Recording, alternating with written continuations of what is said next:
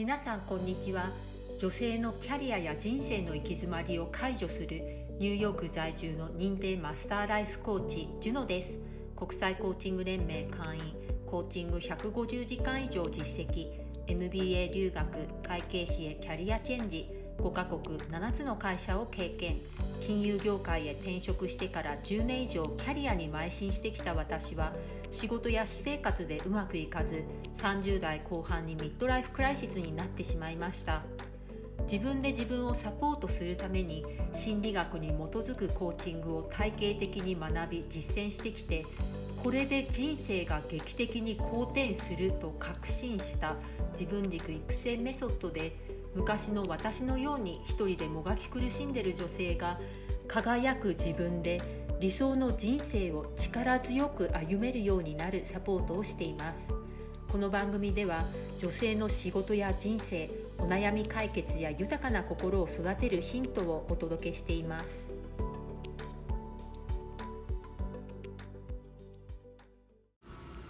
ただいまこれであなたの人生が好転するパワー質問3選の無料 PDF をプレゼント中です。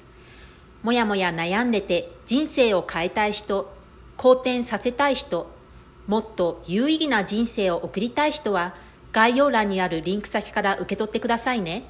プロフィール詳細欄にもあります。今日は資本主義社会の弊害とその行く末。そうならないためにはどうしたらいいかについてお話しします。最近コロナ禍のことを思い出していたんです。コロナ禍にふと、まあ、考えたことを思い出したんですけれども、それが今日のトピックなんですけれども、コロナ禍にこう強制的に、まあ、自粛ですよね。自粛生活っていうのが強いられて孤立する人が出てきた。で、それで、うつとか精神疾患にかかる人が増加しているというニュースを見たことがあったんですね。で、その時に、資本主義社会、まあ、この個人主義ですよね。その脆さが露呈されたって思ったんです。アメリカで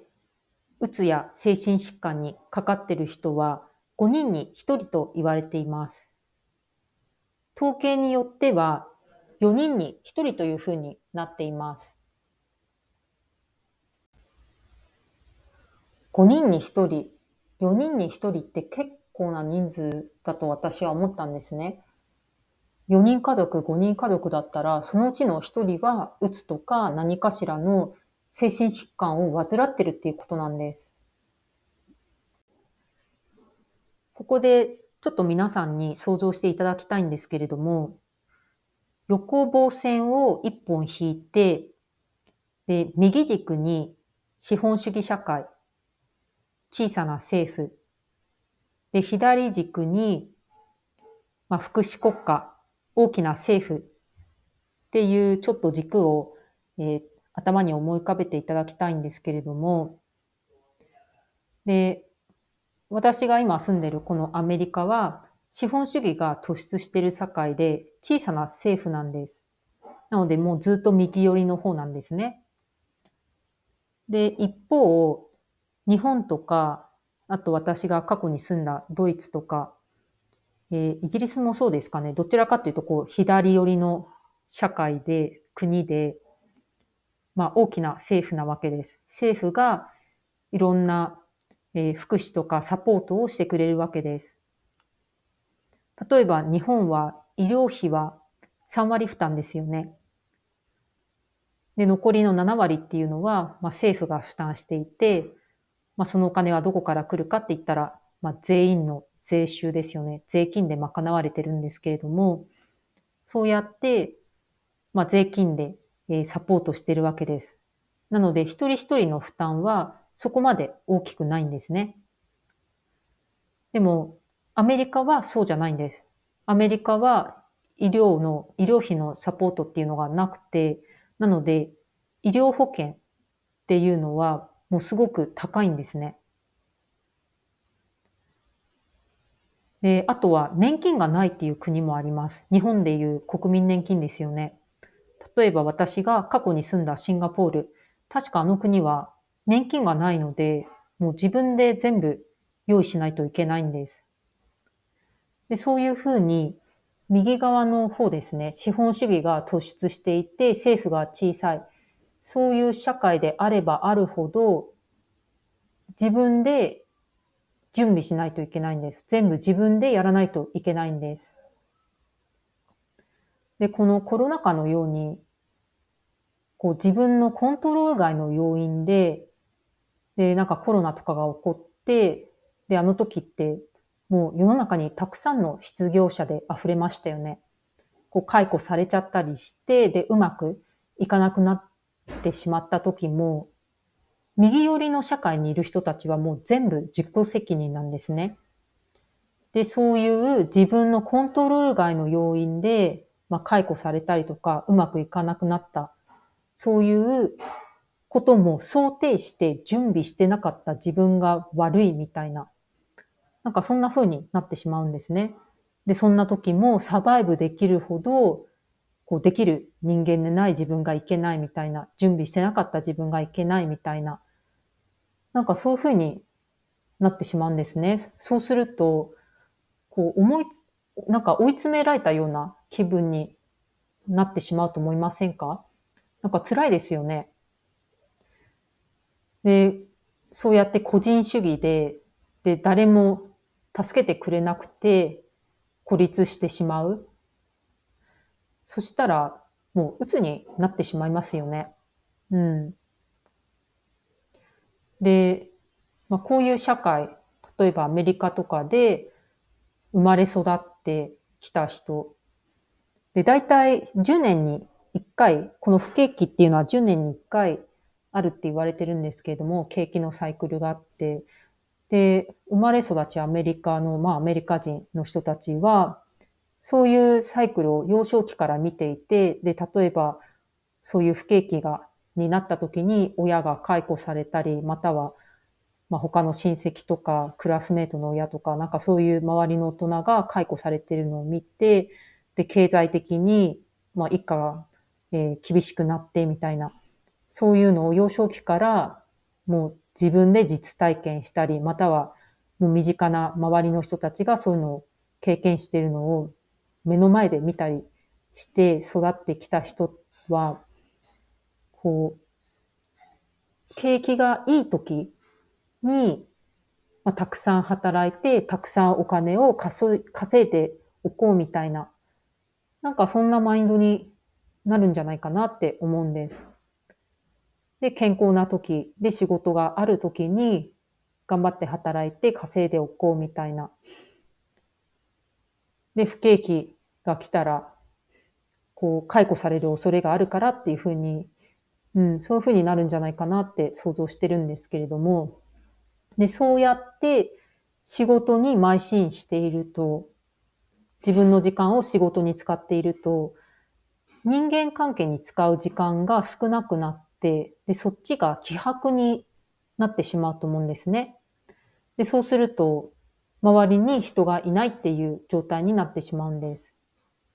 で、すると、不景気とかなんかイベントがあって、解雇されてしまった時には、周りに誰もいないんですね。孤立してしまうんです。で、そうやって誰も助けてくれる人がいないから、自分で何とかしなきゃいけないっていうふうになって、で、もっと仕事を頑張って稼ごうとするわけです。で、そうすると、人間関係に費やす時間が少なくて、そこはもうそのまま希薄な状態。で、人間関係を築くことができなくて、孤立してしまうっていう、そういう悪循環になってしまうんじゃないかなって、えー、思います。今、アメリカは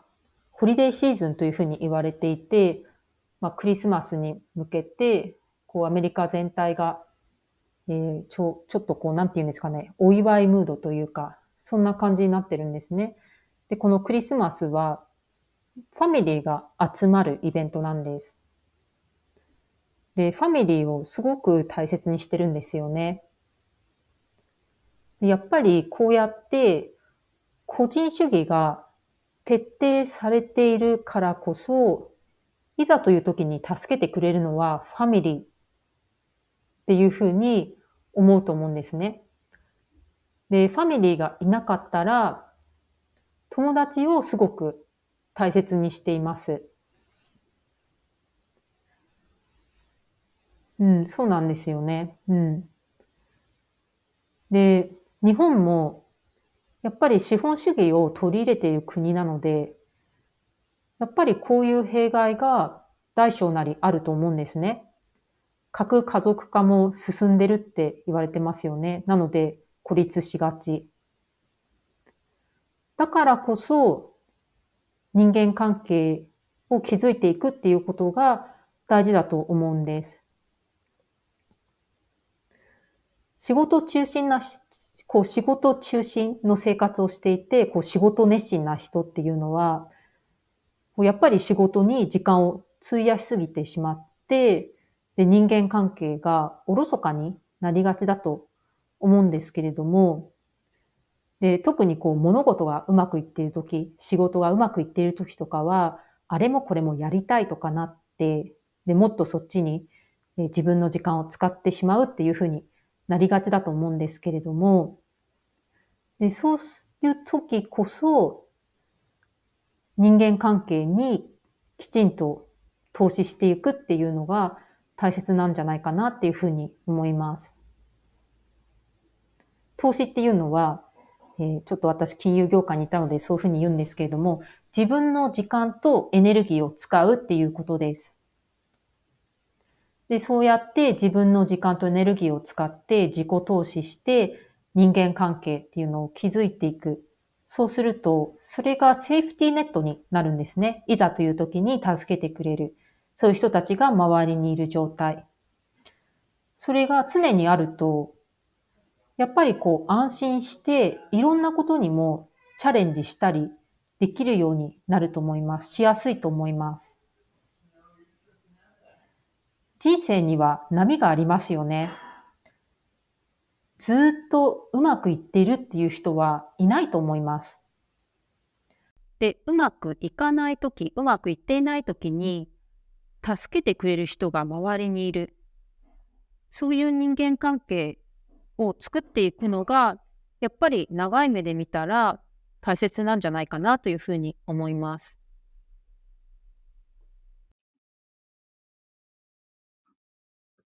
今まで一人で頑張ってきて人間関係は後回しになっていると感じている方、家族が欲しい、友達が欲しい、でもどうしていいかわからない。そもそもどんな人に周りにいて欲しいかわからない。人間関係が苦手。そういう方は相談してくださいね。junowealthlifestyle.gmail.com こちらにお気軽に E メールください。E メールアドレスは概要欄にも貼り付けておきます。